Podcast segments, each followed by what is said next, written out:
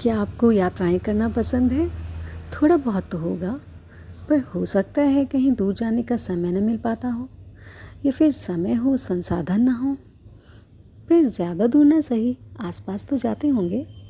अगर आप गाँव में रहते हैं तो नज़दीक में खेत खलिहान तो ज़रूर होंगे। बाग बगीचे, खेतों के बीच, जाती पतली सी पगडंडी और गाँव के बीच वो तालाब। माना कि बदलते समय ने तालाबों को सुखा दिया है। पर कोई नहर तो होगी? और अगर आप शहर में रहते हैं तो बाग बगीचे होंगे और, या फिर कोई छोटा या बड़ा पार्क होगा? या कोई ऐतिहासिक धरोहर? आश्चर्यचकित करने वाली कोई भूगर्भीय संरचना? या फिर इंसानों का गढ़ा गया कोई करिश्मा? कुछ तो होगा।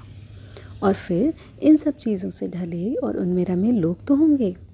लोगों से मिलना, बात करना भी किसी भ्रमण से कम नहीं। क्योंकि उनके अनुभव कई बार हमें वहाँ ले जाते हैं, जहाँ हम नहीं गए होते हैं। तो कुल मिलाकर मेरा ये मानना है कि हमें घूमना ज़रूर चाहिए। यात्राएँ न केवल मानसिक रूप से तरोताज़ा रखती हैं, बल्कि कितना कुछ सिखाती हैं हमें।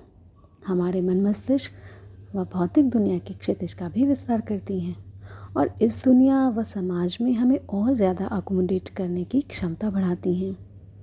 मैंने तो यात्राएँ करना अभी ही शुरू किया है। और चाहती हूँ आप भी शुरू करें। और यदि कर चुके हैं तो और ज़्यादा करें।